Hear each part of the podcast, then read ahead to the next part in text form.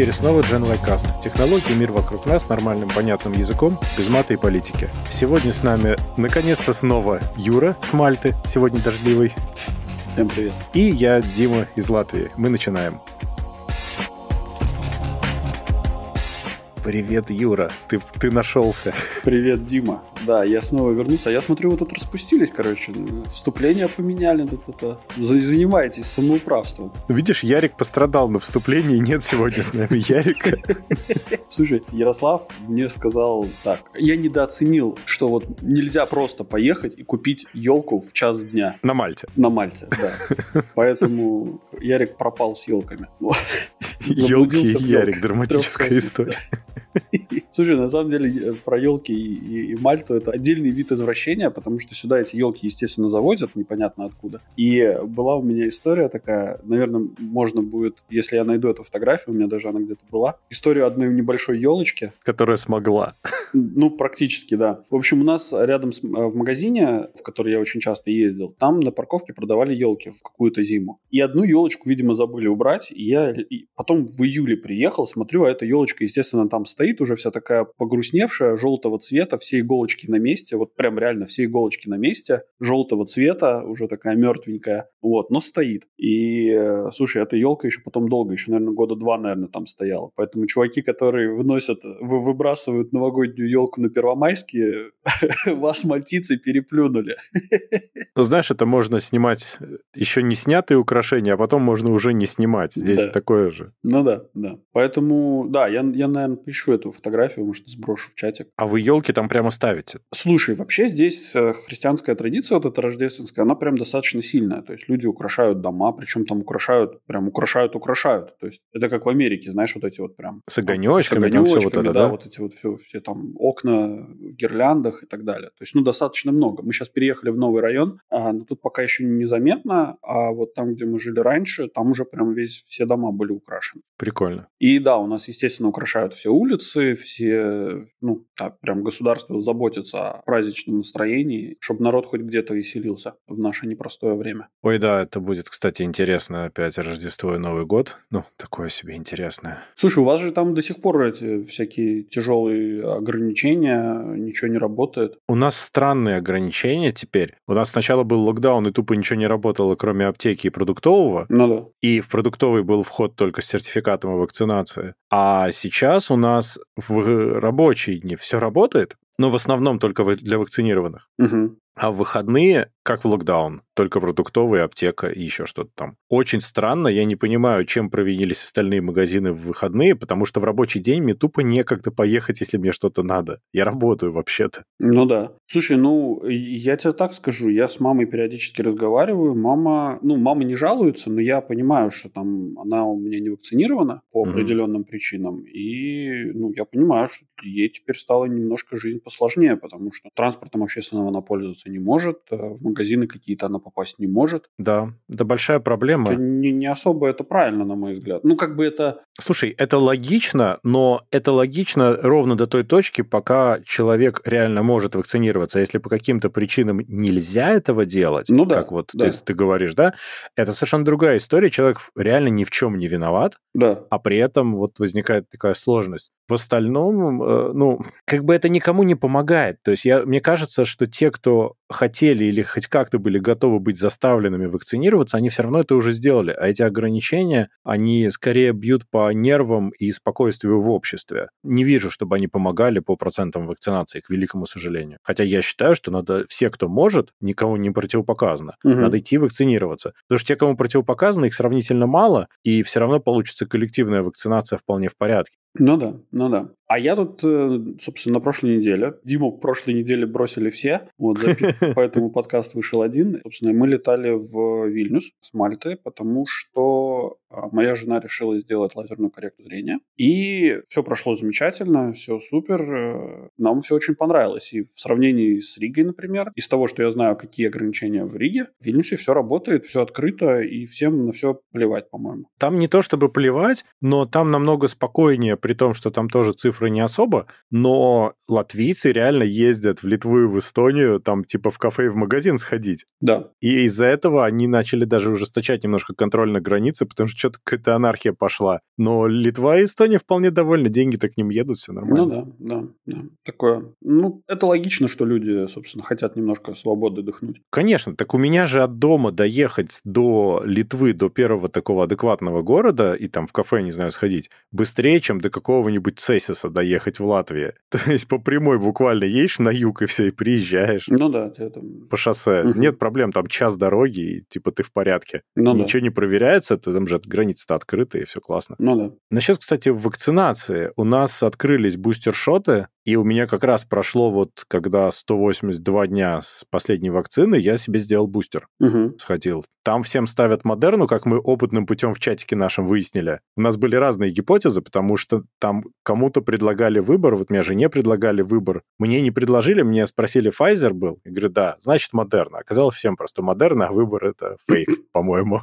У тебя иллюзия выбора есть. Но у нас совершенно все свободно в плане того, что выбираешь спокойно место, время, этих пунктов дофига, и приходишь, тебе бам, и все готово. Все прям очень приятно. Единственное, что вот после вот этой модерны на следующий день у меня было ощущение, как будто я накануне, не знаю, как будто то ли меня били, то ли я мешки таскал. У нас один слушатель написал, сказал, что у него ощущение, как будто бы он весь день бухал. И это вот на следующий день такое вот. Ну, не знаю, слушай, я пока про бустер-шот мне никто ничего не говорил, я сам инициативу не проявляю, потому что, ну, я как бы медицинский работник. Короче, моя очередь придет в любом случае, одному из первым, да. Ну, тебе скажут, когда и все сделают, конечно. То есть я так не слежу за тем, что происходит на Мальте. Ну, я знаю точно, что идут бустер-шоты. Сейчас идут бустер-шоты для определенной категории людей возрастной. У нас просто дошло уже до 30 плюс в этом все угу. У нас я вот не слежу сейчас, какая категория должна, но я понимаю, что меня как медицинского работника в любом случае ко мне придут и скажут, давай-ка, чувак, иди довакцинируйся.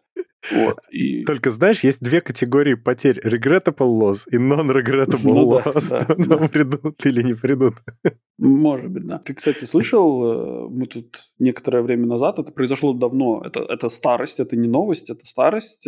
Короче, Виктория Боня, которая, собственно, правильная тетка, которая топила против вышек 5G вакцинации и вообще связала все, по-моему, несвязуемые конспирологические теории в одну, она же, короче, вакцинировалась. Да. Да. Да, да. Ну, естественно, на нее вылилась огромная куча хейта. Она такая, типа, а чё, а, а чё, а чё, а, а чё?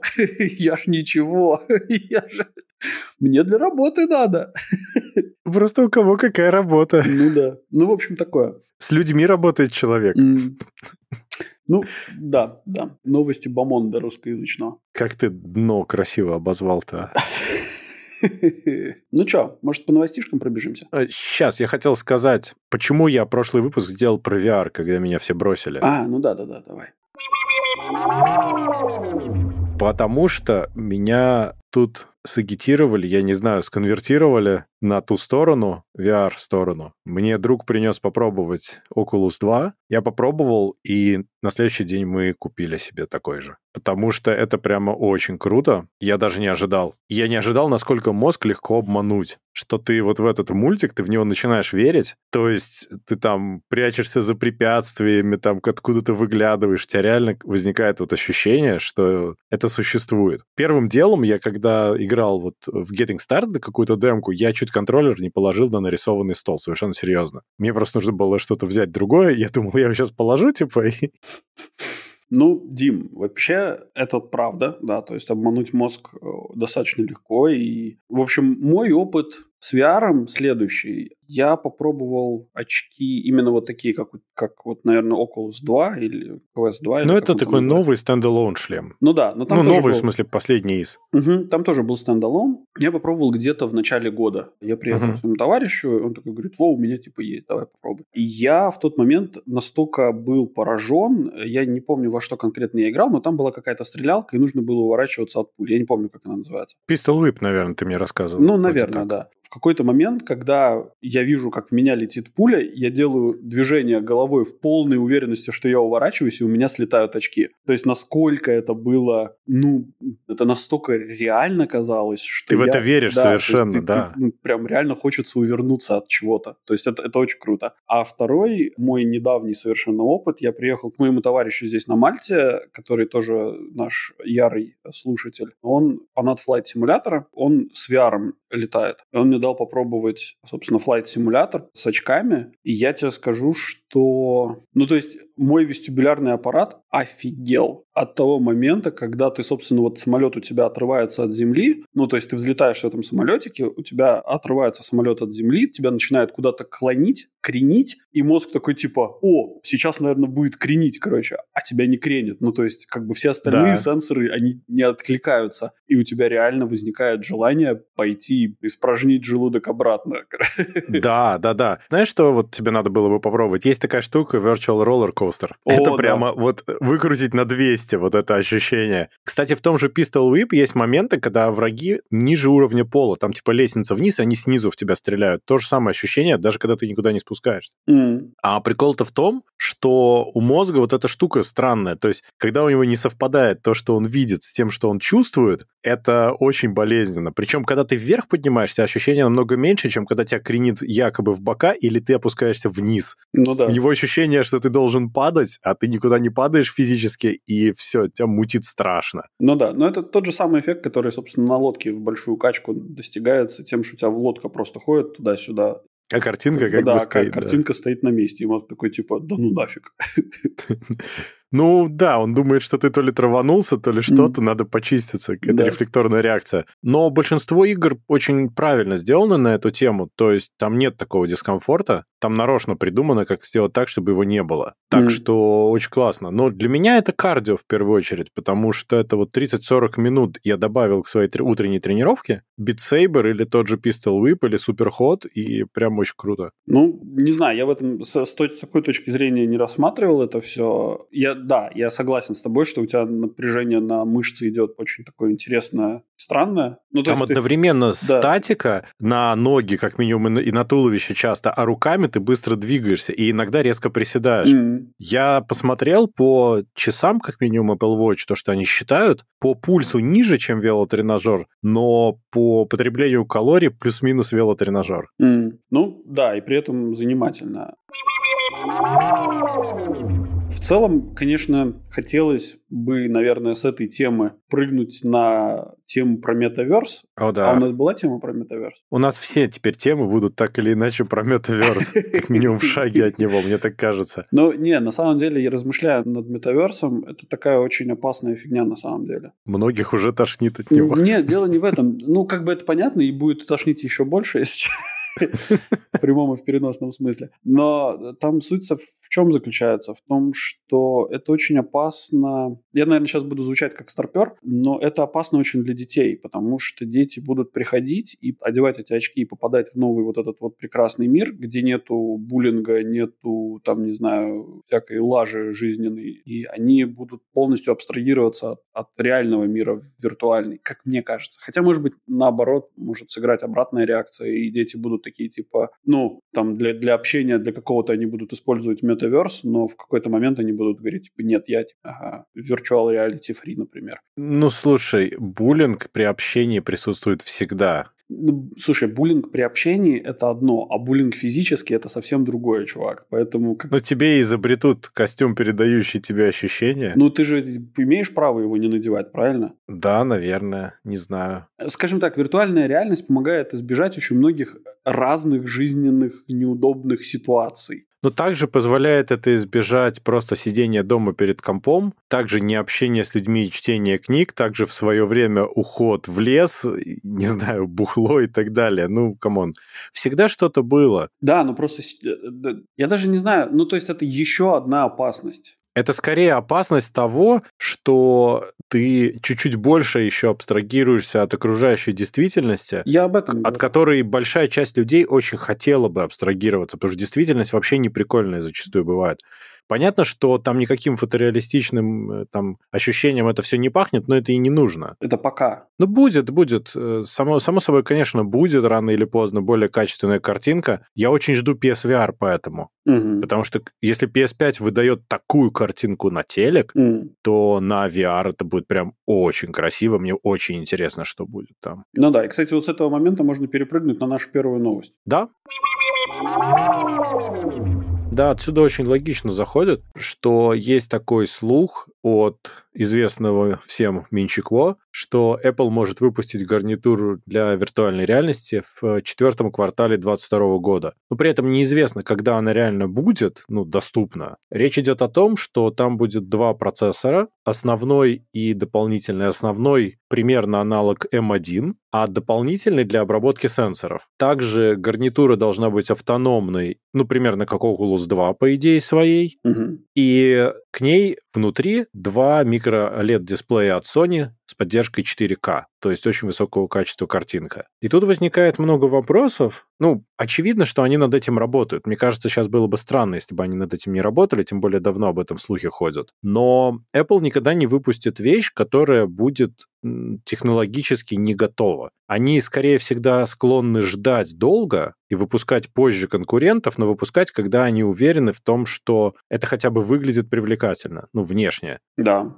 А здесь, ну, фиг знает, как они это собрались упаковать в стендалоун шлем. Там тогда батарейка, я не знаю, где будет, ты ее куда будешь привешивать. То есть пока сложно себе это представить. Oculus-то он крутой, но там на самом деле не самый мощный процессор, не самые лучшие экраны, но все вместе типа окей. Но он все равно 2-3 часа работает от батарейки. Apple не выпустит вещь, которая работает 2 или там 3 часа. Это странно было бы. Слушай, ну, во-первых, э, процессор M1, он достаточно экономный. Ну, 2 4К, понимаешь, 2 4К дисплея. Их надо драйвить как-то. М, Ну, да, да. Это тяжко. Ну, я не могу тебе, к сожалению, ничего сейчас прокомментировать. Единственное, что я согласен полностью с тобой, что Apple э, готовы дорабатывать свои устройства до тех пор, пока они не будут выглядеть нормально. И в этом смысле, я помню, была такая байка про то, когда выпускался первый iPhone, ну, когда его подготавливали. Стив Джобс взял его на тест и носил у себя его в кармане, а потом он его вынул, и, естественно, там были и ключи, и деньги какие-то, знаешь. Когда он его вынул, он сказал, что нет, типа, ребята, этот дисплей можно выкинуть нафиг, я не буду выпускать телефон, э,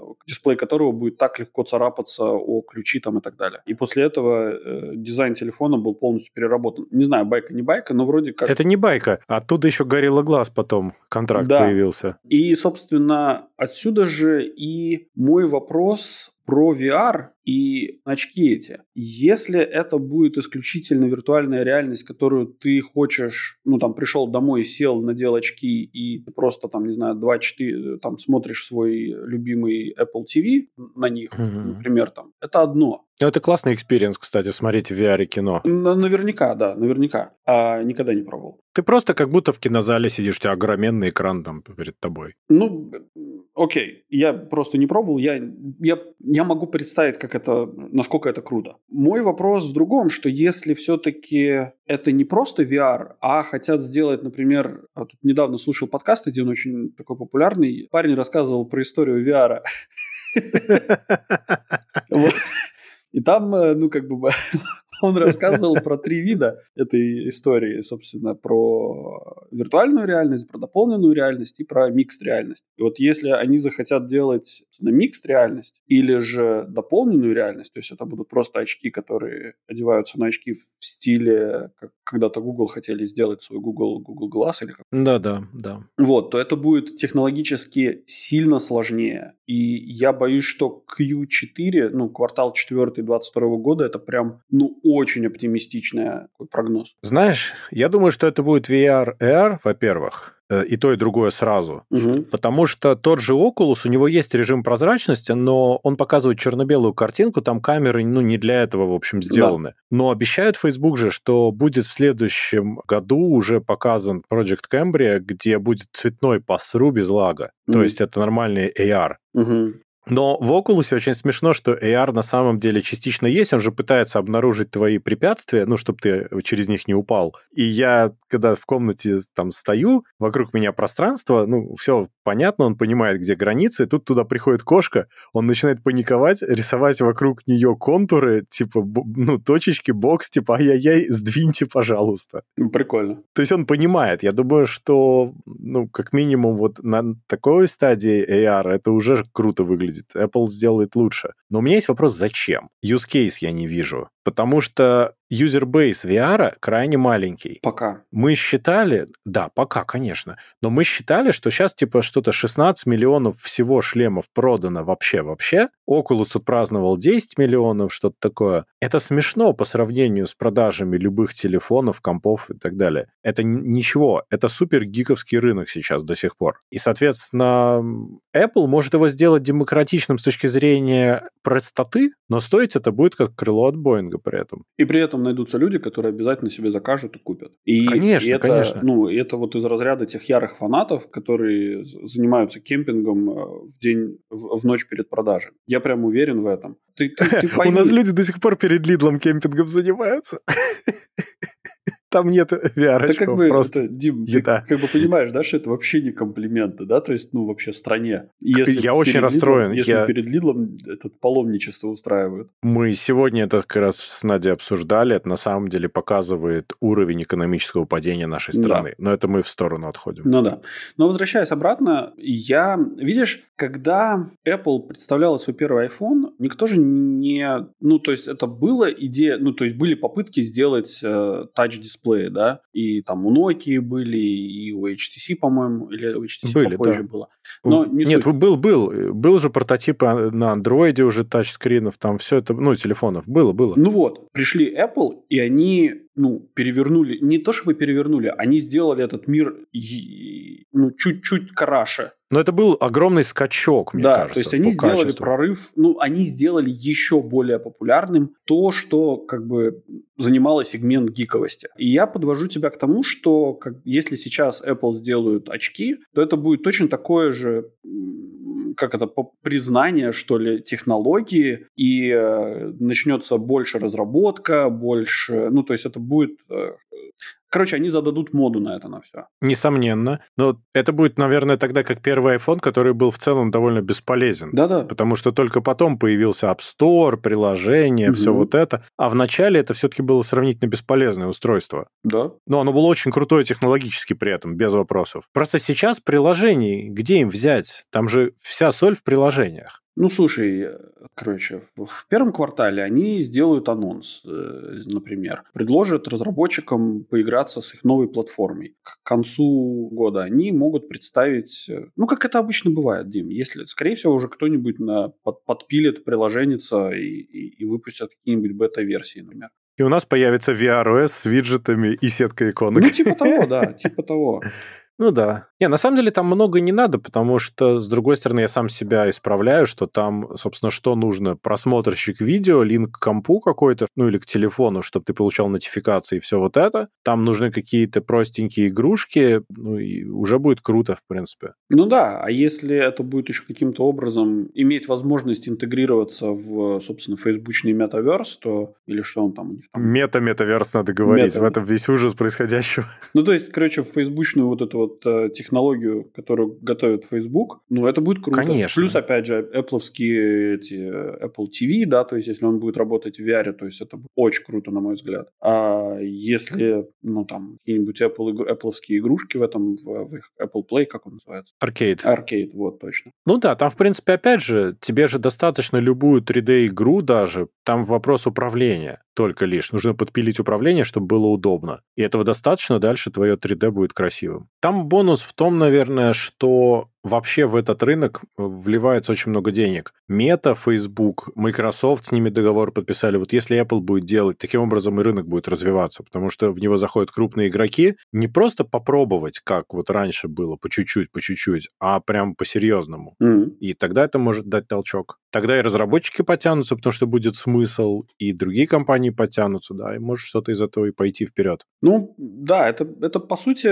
если Apple это представит, то это будет некий индикатор того, что, ну, короче, можно и в эту сторону работать. Типа теперь, теперь, если уже Apple начал этим заниматься, то значит и другие тоже будут этим заниматься, и это откроет новый рынок, это будет свой, все что угодно. Да, да. Вот. Единственное, я еще хочу добавить, что мне кажется, что все-таки четвертый квартал 2022 года это прям ну очень оптимистичная фигня. Но они же могут показать, они не обязаны сразу выпустить до конца выпустить. Они могут сказать, что мы типа выпускаем, но ну, будет потом. Никогда такого не было, и, и, и собственно, чтобы, чтобы Apple ну, что-то показала, и потом сказала, ну типа, ну мы выпускаем, но доступно будет, там, не знаю, 2023. Никогда, да. AirPower. Ну, типа, а, ну да, кстати. Да. Там есть и другая проблема, что чип-шортедж, как они это все изготовят, еще интересно знать. Угу, угу. Там тоже большой-большой вопрос.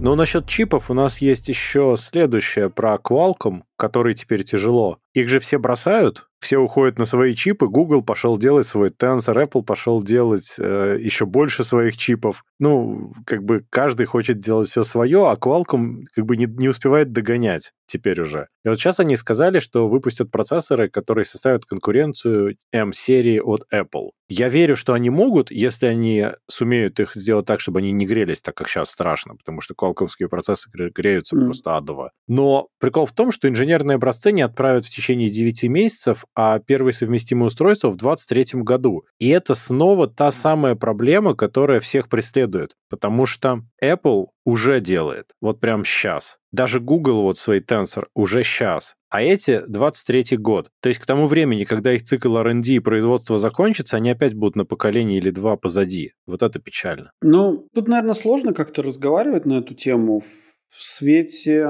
того, что да, они отстали сегодня, но никто же не говорит, что они не смогут обогнать а, в будущем. То есть они, я думаю, ну, они пытаются догнать. Просто R&D очень сложно и долго, и они не знают что, до конца, что готовят конкуренты. Вот я об этом скорее. Ну, они же ориентируются на текущую картину мира. Apple, когда выпустили M-серию, все офигели, в общем-то. Ну да, да, да.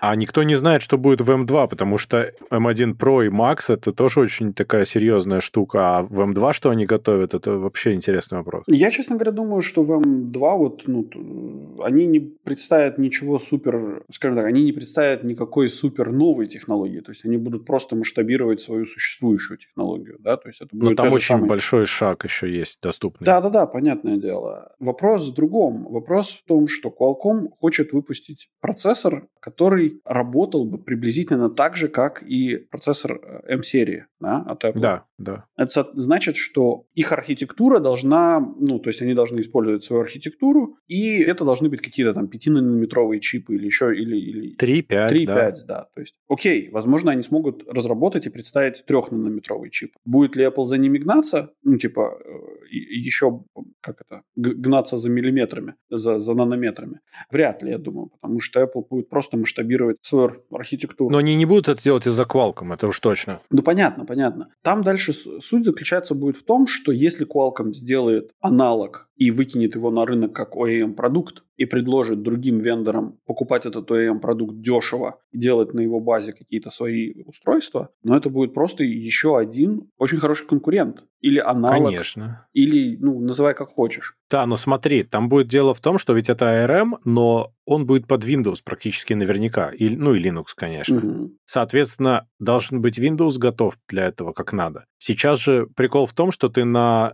M1 маках не можешь запустить винду нормально, официально, потому что у Microsoft с Qualcomm как раз договор из-за их дебильной вот тогда попытки это все сделать, дурацкой, которая провалилась. Но этот договор истекает, и скоро можно будет. Но Windows на арме все равно, ну, так себе работает, прямо скажем. И там с софтом проблемы. Ну, подожди, мы же говорим про 23 год. Это через год. Да, ну то есть, когда это будет, должен быть еще и софт. Бонус Apple в том, что они весь такой базовый стек софта подготовили. И когда они выпускают новые макбуки на своих новых чипах, у огромного количества производителей софта есть четкое понимание, зачем обновлять свой софт, потому что вот рынок. Угу. А в случае Windows это большой вопрос, есть ли этот рынок в итоге для производителей софта, потому что Windows на x86 это ну какой-то совершенно монстроидальный объем же. И какой объем займет ARM, это очень странный вопрос, пока никому не понятно. Я вот про это. Ну, в целом я с тобой соглашусь, но ну как бы я считаю, что чем больше конкурентов, тем лучше. Безусловно как competitive market, конкурентный рынок, короче, будет двигать технологии вперед больше, дальше, быстрее, дешевле и так далее. И это, в принципе, мне как потребителю будет ну, выгодно. Да-да, конечно. Просто больше продуктов, которые друг с другом конкурируют, всегда выгоднее нам как потребителям. Да, Совершенно да. верно, да. Поэтому я, конечно, Qualcomm поддерживаю в этом вопросе. Вопрос только в том, насколько хорошо они это все сделают. И я не думаю, что они, опять же, сделают это через 9 месяцев они обещают отправить первые инженерные образцы. Ну, то есть... Это реально. Ну, окей, Почему да, нет? наверное, да. Они же это уже давно делают наверняка. Ну, смотри, через 9 месяцев они отправят. То есть это будет середина следующего года. Даже сентябрь, я бы даже сказал, следующего года. Но они обещают устройство в 2023 году. Это значит, что у них уже сейчас с кем-то есть договоры. Иначе не может быть такого.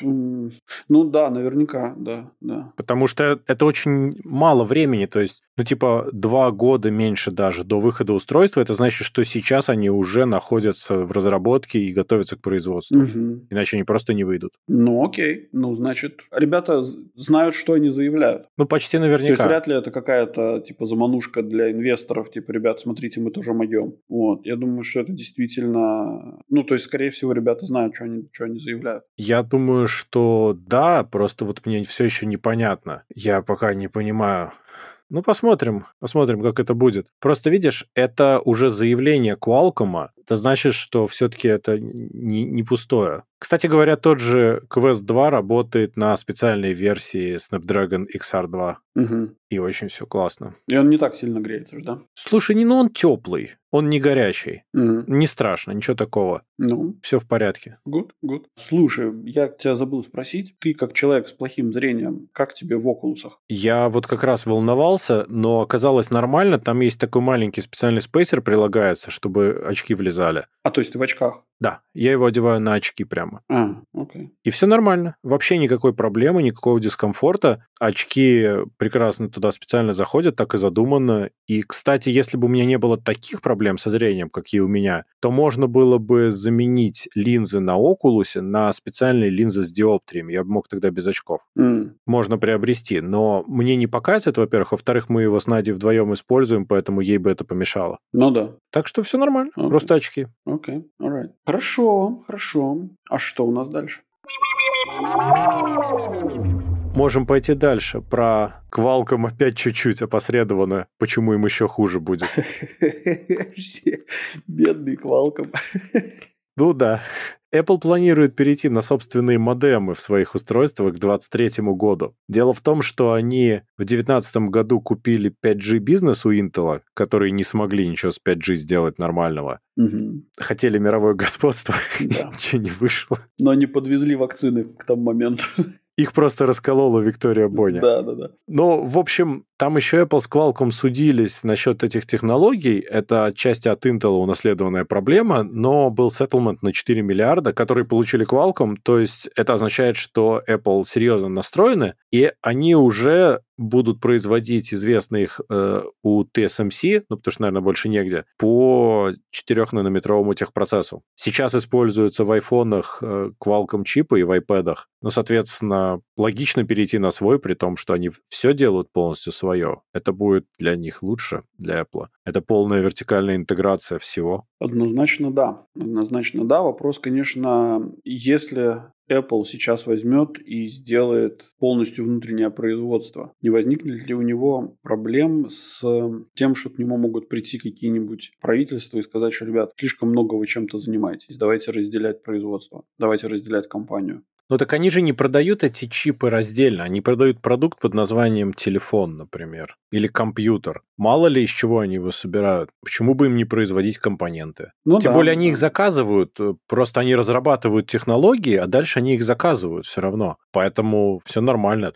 А с другой стороны, ну а почему к тебе должны прийти? Вот, предположим, ты производишь, не знаю, там тапочки шьешь. К тебе же не придут, скажут, что ты тапочки все целиком шьешь, не, не, не аутсорсишь полтапочка у кого-то. Не, не, нет, в другом вопрос. Если бы ко мне пришли, например, если бы я для тапочек производил бы еще и, и, и шерсть, из своих же из, из животных, например, которых я бы выращивал у себя на ферме. Вот, и мое производство бы занимало огромное, ну, то есть это был бы огром, огромный э, заводище. Который делал бы 4-нанометровые тапочки? Ну, типа того, да. То я думаю, что, возможно, мной могли бы заинтересоваться. Почему? Ты просто делаешь большой бизнес. Я не вижу в этом никакой проблемы. Mm. Я, честно, не вижу. Это не попадает под монополию никак. Ну...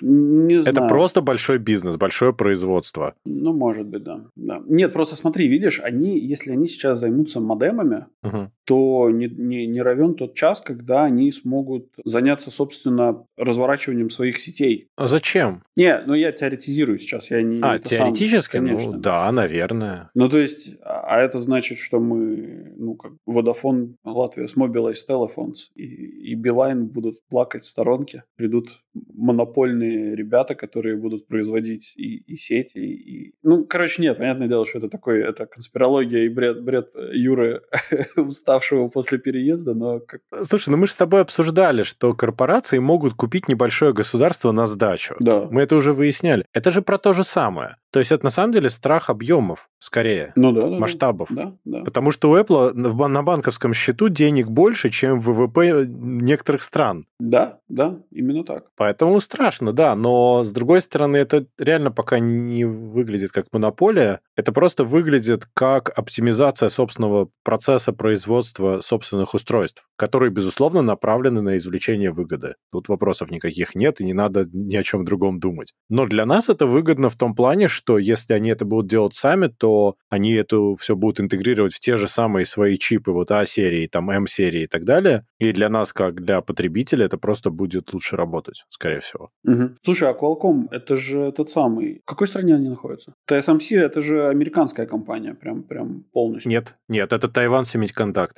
а, TSMC. А, а. а Qualcomm — это более чем американская компания, у нее HQ в Сан-Диего, Калифорния, и она там же и основана. Так что Qualcomm американский, а TSMC как раз весьма тайваньский. Ага, то есть Америку, we will make America great again, но с помощью тайваньцев.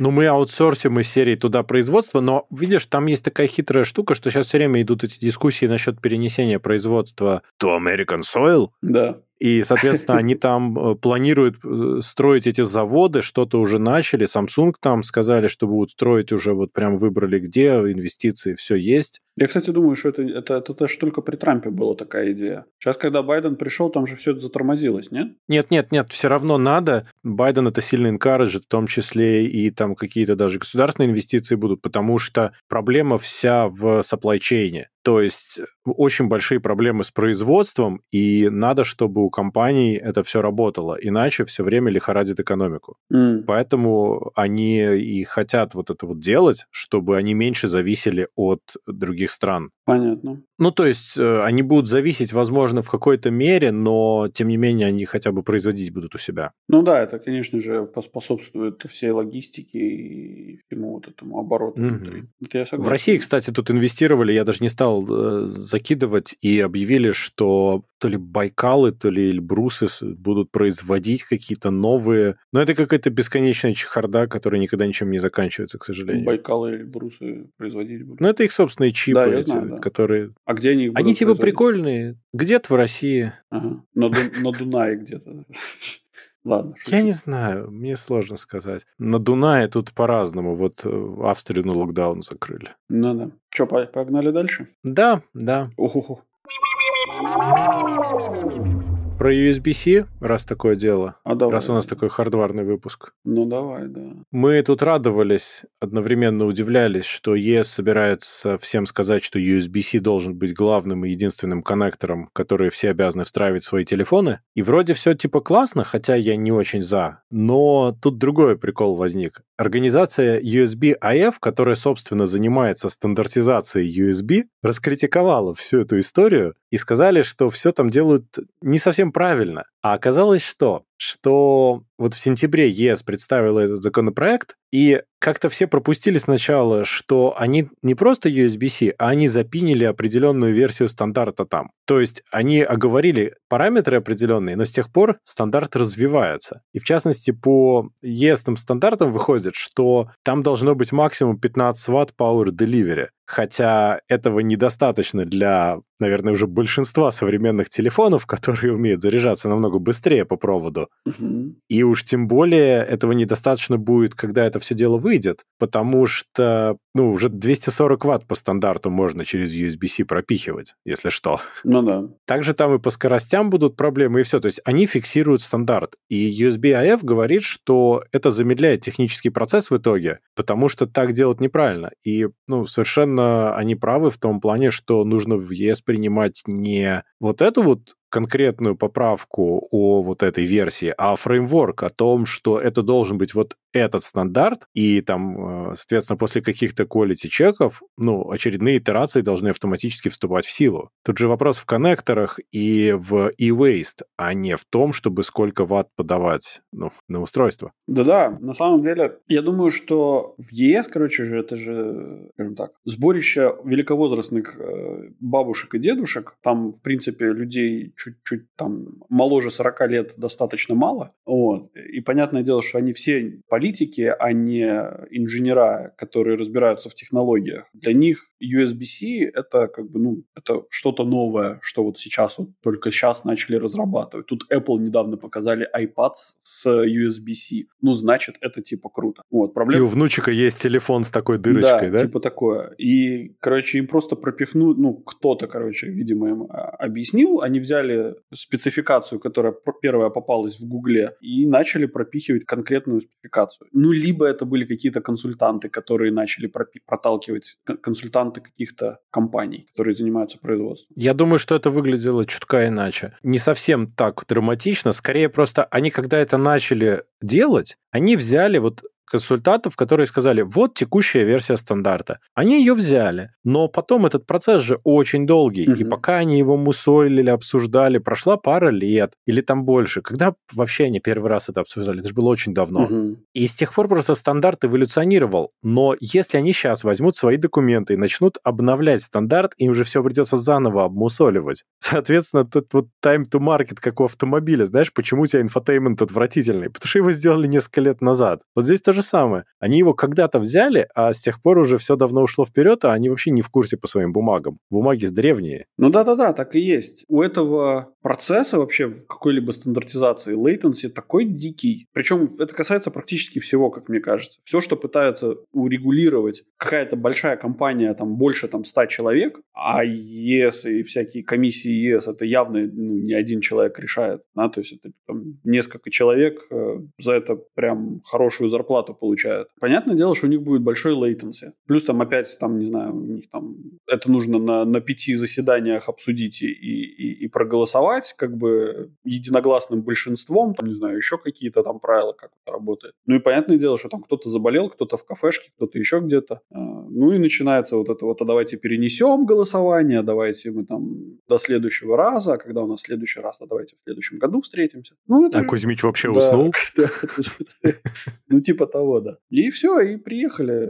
Пока собрались, наконец, заапрувить и проголосовать, э, прошло пять лет, короче, уже этого стандарта не существует. Ну, слушай, это мне напоминает даже просто мой университет, в котором я учился, когда программа на несколько лет отставала от реальной жизни, и э, из серии, что весь мир уже на Windows 2000, а там, типа, NT4 только начинают преподавать. Я спросил тогда, ну, когда я учился, типа, а что за, ну, почему так вообще? Мне говорят, да мы все понимаем. Проблема в том, что пока мы обновляем программу, пока мы ее утвердим, все опять поменялось. Мы не знаем, что с этим делать. Это большая проблема. Слушай, ну мне кажется, в университете вообще не обязательно такое делать. Ну, то есть в университете... Ну, там есть спецкурсы, понимаешь, они все устаревшие все время. Нет, тебе, подожди, в университете тебе должны преподаваться базовые знания. Как бы базовые знания, они в целом-то не особо сильно меняются, даже mm. в информационных технологиях. То есть там процесс, там, не знаю, сколько там, TCP-IP протоколу, извини меня, сколько лет, и он до сих пор не сильно-то и поменялся. Да, сейчас вот... Это само собой. Ну да, но... Ты, С, тебе нужно... Но смотри, у тебя есть базовые знания, но потом у тебя есть какие-то определенные лекции, на которых тебе дают более up-to-date информацию, есть специальные курсы, на которые ты можешь дополнительно пойти, ну, имеется в виду, э, ну, в рамках программы обучения, чтобы узнать что-то еще более такое приложимое к реальной жизни, чтобы от тебя был толк не только как от теоретика, но как от практика. И вот проблема в том, что в определенных областях знаний, которые быстро развиваются, они не успевают через всю бюрократию с утверждением этих курсов пройти. Дим, это не задача университета. Не задача университета выпускать профильного специалиста. Задача университета научить студента ориентироваться в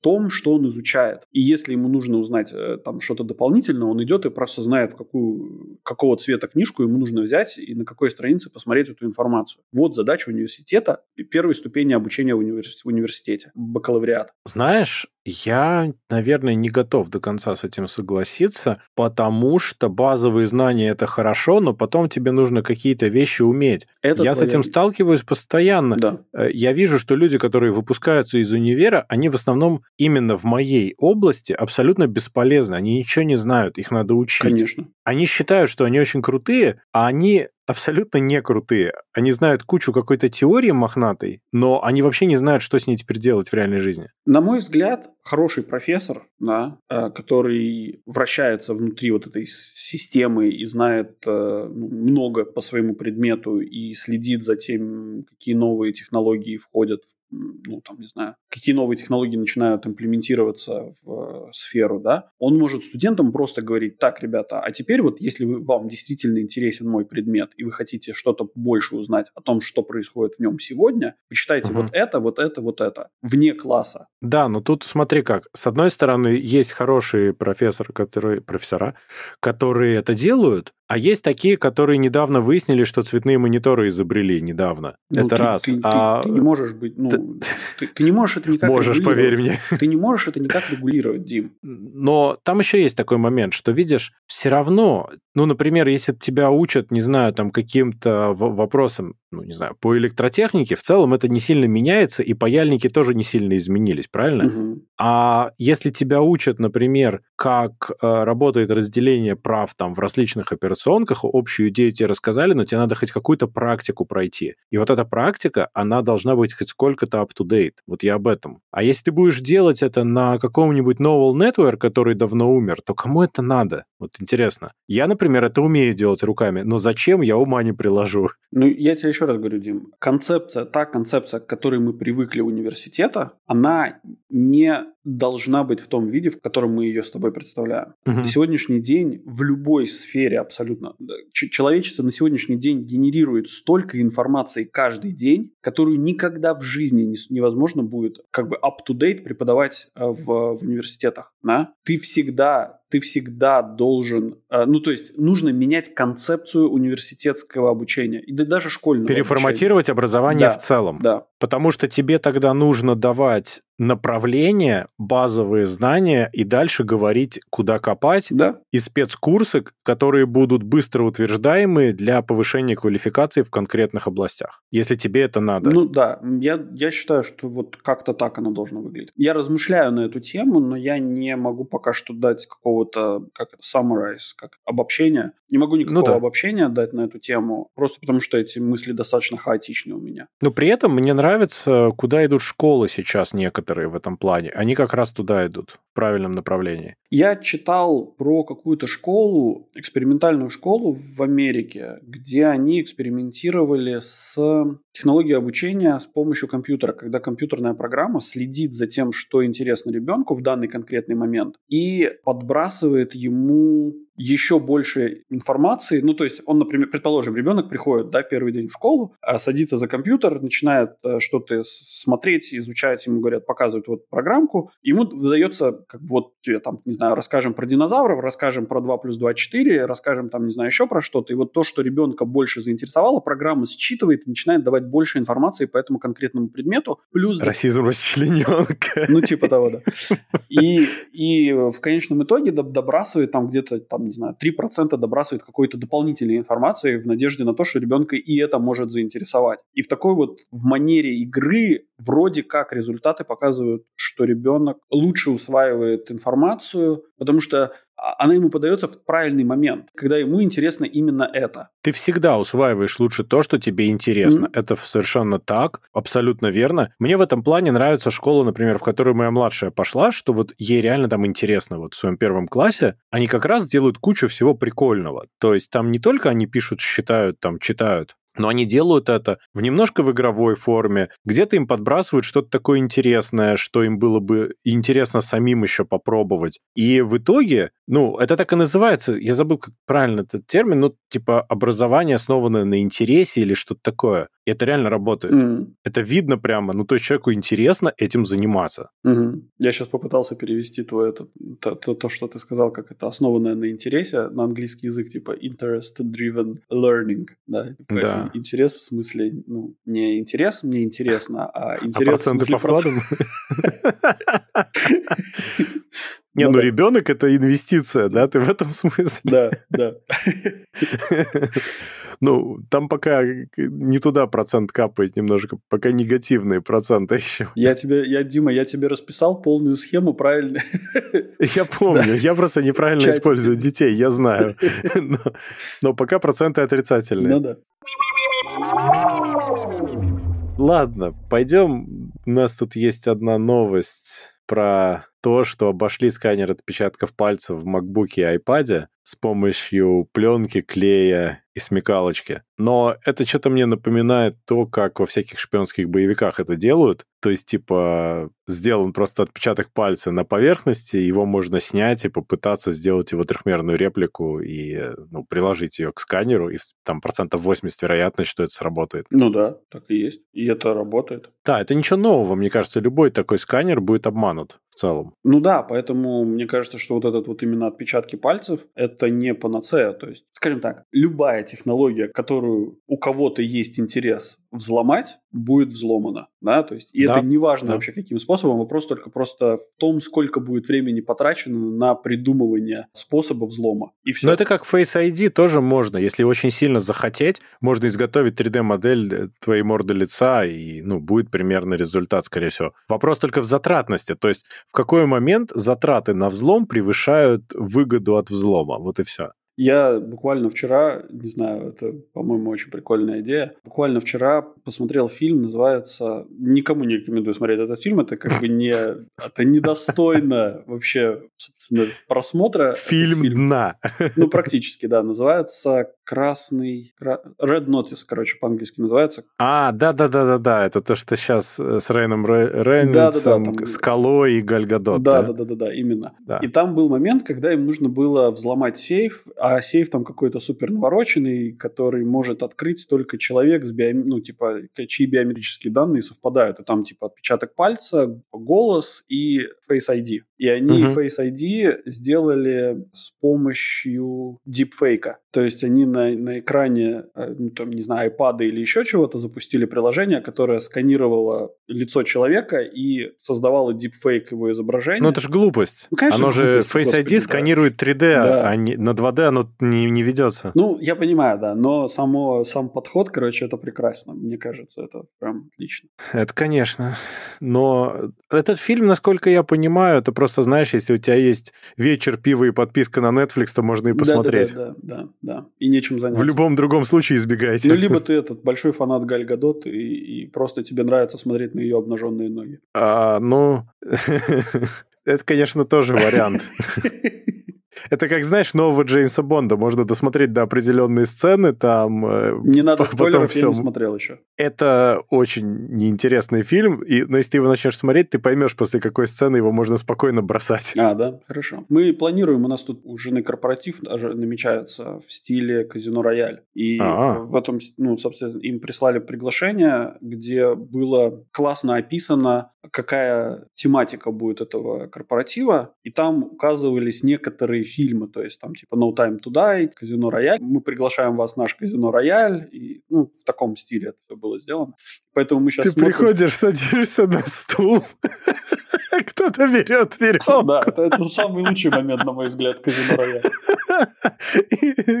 Добро пожаловать на наш корпоратив. Да, я считаю, что это самый лучший момент вообще всего фильма «Казино Рояль», но, но замечу, что мы начали по порядку смотреть те фильмы, которые были указаны в пригласительном, и уже посмотрели «Goldfinger» 65 -го года, и вот начали смотреть «Thunderbolt» 60... Не, 60, прости, «Goldfinger» 64 -го года и «Thunderbolt» 65 -го. Они хорошие в основном, ну, хорошо очень смотрятся. Я, честно говоря, ну, я в свое время смотрел все эти фильмы, естественно, ну, понятное дело, что это фильмы однодневки, то есть ты посмотрел и забыл. А сейчас я смотрю на это на все, и меня посещают совершенно другие мысли о том, что образ сегодняшнего Джеймса Бонда и образ Джеймса Бонда 64 -го года – это, короче, совершенно разные Джеймсы Бонды в принципе. То есть, да, это... И, и вообще мнение о разведке и разведчиках вот таких вот там суперагентах, короче, оно прям кардинально поменялось вообще в мире и вообще во, во всем представлении вот этого всего. Это такое да, очень да, да. удивительное. То есть там вот, ну, типа, если сейчас Джеймс Бонд это какой-то просто супермен, который там бегает, не устает, короче, в него стреляют. Нет, кстати, вот нет, слушай, Крейг в этом плане прикольный, он живой. В смысле, ему реально могут навалять. Да, но ты себе не представляешь, как наваливали Шону Коннери в 64 я, я помню. году, да.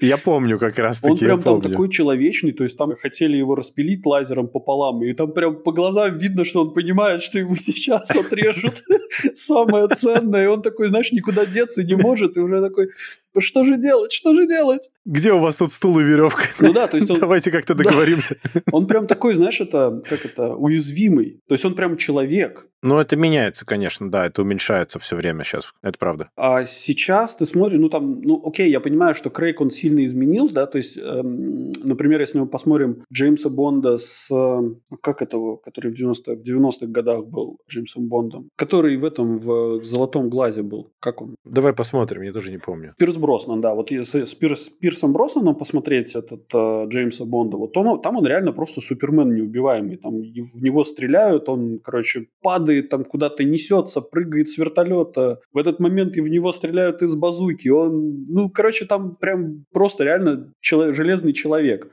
А как бы, ну, и Крейг добавил такой Живости, живости человечности да, чуть обратно. Старости Есть добавил, такое, да. старости. Уже там где-то колени скрипят. уже, уже не побухаешь особо. Да, да. А чем мы вообще, как мы вообще попали сюда? Взлом макбуков с помощью этой а, пленки с пальчиком. Вообще ужасно. Раз уж Джеймс Бонд, то нужно Адель тогда обсуждать. Она пела для Джеймса Бонда? Да, очень красиво было. Да, хорошо. Skyfall. А, точно, действительно, Skyfall. Да, прикольно, окей. Очень красиво было. Так вот, Адель тут выпустила альбом и наругалась на Spotify, и Spotify прогнулся. Прикол в том, что у Spotify по умолчанию было так, что когда ты заходишь в альбом, uh-huh. именно вовнутрь играть, то у них по дефолту в какой-то момент стало так, что при нажатии на play играл не альбом подряд, а шаффл uh-huh. этого альбома. Меня лично от этого очень сильно клинило. Я очень сильно не люблю шаффл в альбомах, потому что у большинства хороших альбомов есть задумка авторская, их надо слушать подряд. Uh-huh. Они не зря альбомы. Соответственно, я это просто переключал, но это там был экстра степ, еще надо было не забыть это сделать. Ну вот, и Адель сказала, что не-не-не, это все ужасно отвратительно, уберите и исправьте. И Spotify сделал, что удивительно, потому что обычно они не прогибаются. Видимо, нужен кто-то такой большой и известный для того, чтобы Spotify услышал. Слушай, ну а как она надавила? Она сказала, что я не буду публиковаться на, на, ваших, на вашей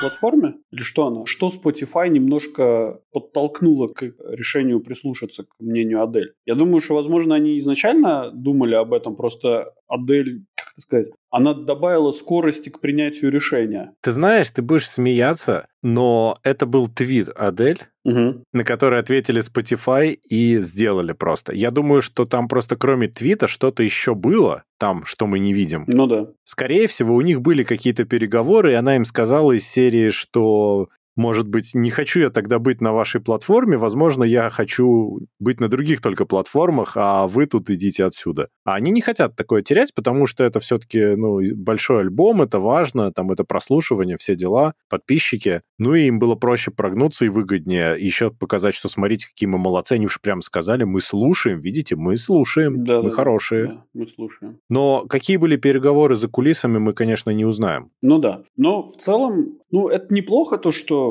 мы слушаем, но было бы неплохо еще и слушать не только крупных э, медиамейкеров. Ну, то есть Адель, Дженуэй Каст, вот, вот их, э, вот их да, да, но кого-то еще бы ну, надо да, было да, слушать, конечно. таких небольших каких-нибудь там, там Джо Рогана, Первый там, канал. например. Там. Ну, так, да. Юрия Лазу. Слушай, Юрий Лоза. Он тут судился. Мой кумир. Опять судился насчет песни «Плод». Да? Снова. Я вообще, это мой кумир на самом деле. Переходим к новости дна. Да, у нас их две. Первая технологическая в тон всего выпуска мне очень понравилось. В Ростехе разработали самоуничтожающуюся флешку с электродетонатором. Мы как раз не зря Джеймсов Бондов обсуждали. Вообще. Тут самое смешное, процесс не нарушает, в отличие от аналогов, целостности корпуса. Ну, потому что обычно, чтобы уничтожить флешку, ее нужно разбить молотком, например. Очень эффективно работает. Ну да. Это даже признанный банками способ уничтожения носителей данных, знаешь? Типа у тебя есть там э, дегаусинг и все вот это, а можешь расхреначить дрелью и молотком mm-hmm. и показать фото-эвиденс. Тоже нормально работает. В общем, здесь холдинг Технодинамика корпорации Ростех объявил создание флеш-накопителя, который способен безвозвратно ликвидировать записанную информацию по нажатию кнопки. То есть на корпусе есть кнопка, которая, как они говорят, просто прожигает фактически с помощью электродетонатора печатную плату кумулятивной струей. То есть, прикинь, там маленький двигатель ракетный встроен, то есть Роскосмос летает во флешку фактически. Я надеюсь, что эта кнопочка располагается в достаточно доступном месте, чтобы каждый раз, когда ты кладешь в карман эту флешку, происходила микродетонация. Ну, главное не носить в переднем кармане брюк. Ну да. Ну, я... Ну, там на самом деле как? Ты вставляешь, ты ее сжимаешь с двух сторон пальцами, вставляя в комп, и ну, да, вырывается да. струя, которая прожигает также носитель данных на твоем компе через USB я, физически. Да, да, супер, супер. Ну, я так понимаю, что Петров и Баширов пожаловались, что в зарубежные командировки им не дают провести с собой молоток и дрель э, вот, для самоуничтожения информации. Поэтому начались активные... А на новичок плохо реагируют флешки. Да. Они начали разрабатывать, ну, как бы был запрос, и в Ростехе приняли его внимание, начали разрабатывать. А, невероятно стратегический девайс, да. Меня удивляет российское направление развития. Вот реально сидят умные, талантливые люди и постоянно выкатывают вот что-то подобное. Это, ну, какая-то дичь просто. Да ну не, это на самом деле ты, ты неправильно совсем на, на все это смотришь. Я думаю, что там все просто. Короче, выкатывают они вот это, а то, что не надо выкатывать, они просто делают. Вот, и все. А это просто делают, чтобы показать, что, ну, типа, ребят, мы что-то делаем, мы что-то делаем, мы еще живые. Да-да-да, это ты, дядя Федор, оборонку неправильно воспринимаешь, да?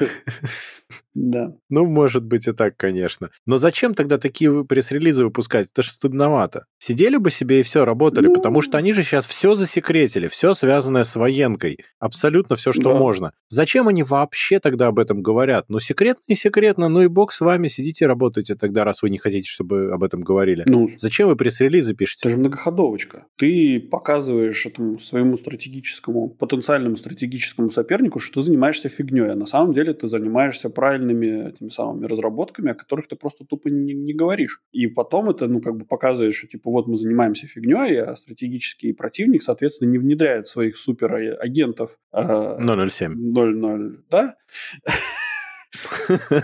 в, в их э, заведение. В черный ход нашего да. технологического процесса. Не пенетрируется. With a license to kill. Да. А, ну тогда слушай, вторая новость сюда подойдет по своей странности. Да, да. В Австралии слепой мотоциклист получил водительские права на управление мотоциклом, соответственно. Вот, поэтому... В Австралию мы больше не поедем. Да. На самом деле, прикольная история. Там, в общем, товарищ один очень любил кататься на мотоцикле, непонятно зачем. И, собственно, мечтал получить права, и, собственно, он их получил для управления внедорожным мотоциклом, ну, типа этого эндурика, или как он, кросс-кантри называется. Вот. Ему потребовалась помощь друга, который ехал рядом со своим слепым товарищем и давал указания «езжай прямо, езжай налево, езжай направо». На самом деле, это очень нетривиальная, на самом деле, задача, потому что у тебя же нету индикации скорости. То есть, ну ты... Ты вообще ничего не понимаешь, наверняка. Я не думаю, что он был прям супер слепой. А, не, он с рождения слепой. Нет, так у него нарушена связь с оптическим нервом, он сам сказал, там же есть видос. Он конкретно не видит. Ну да, то есть ему просто нравится, как ветер плепает его по лицу. Шпарит да. Э, в харю. На самом деле, я думаю, что именно про скорость это решается технологически не так сложно, ему можно голосом в ухо говорить цифры. Да, но ты пойми, смотри, на мотоцикле немножко не так. Типа 10, 50, 100, трындец. Прыгай. Шмяк. Дело, в том, что на мотоцикле... 10-100 шмяк. Дело в том, что на мотоцикле есть такая штука, ну, как бы, это не совсем тривиальная фигня. То есть, не так, как на машине. То есть, начиная с, с определенной скорости, там, после 50 км в час, например, ты для того, чтобы повернуть налево, ты крутишь руль направо. А? Да. Чтобы ты с такой скоростью едешь, тебе проще землю объехать, чтобы там оказаться или что? Не, эта фигня называется контрруление. Ты просто, ну, как бы поворачиваешь руль в одну сторону, и у тебя мотоцикл автоматически кладется, ну, на бок. А, тебя просто начинает по-другому да, нести, тебя да? несет И- по-другому. Соответственно, у тебя получается, ну, контрруление так называемое. Окей. И не зная этого, повер... ну, как бы не зная своей приблизительной скорости, А, ты можешь просто не суметь повернуть физически. Нет, ты, ты- ты сможешь повернуть, просто ты не повернешь туда. не туда, да. И это, ну, такое, я тебе скажу, ну, не, не, не, ну, не знаю, это очень странный кейс. Ну, слушай, скорость можно репортить бибиканием. То есть у тебя просто спидометр постоянно тебе пищит в ухо на разной тональности в зависимости от скорости. Постоянно это делает. И ты таким образом можешь примерно понимать скорость. Ну да, Это решаемо. Не, да, многие вещи решаемы, просто вопрос, какие, с какой задержкой это все решаемо. Вообще никакой задержки. Это абсолютно примитивный аналоговый инструмент будет. Мгм. У тебя спидометр, который просто из- ну, через динамик тебе пищит Да, тебе физически. же- Там без, без чипа, Ну, без слушай, ну, ничего. тебе же нужно не только, там, не знаю, не только же скорость знать. Тебе еще нужно знать, а впереди у тебя есть что-нибудь или только стена, например. Так не зря же он в чистом поле ехал. Вообще в чистом поле. Там тупо ничего не было. Слушай, ну бывают в чистом поле ямы, например. Бывает, Ему поле, подобрали, все нормально Плюс это Австралия, там может бежать кенгуру, короче, и случайно его это хвостом снять с мотоцикла. Ну, в общем, там слишком много таких переменных, которые, ну, я не знаю, насколько вообще это... Зачем? А Ну главное, да. для чего? Ну да, не, ну, я понимаю, что чувак как бы хочет это, оседлать своего железного коня и отправиться типа, on the highway to hell. В закат, да? который он не видит.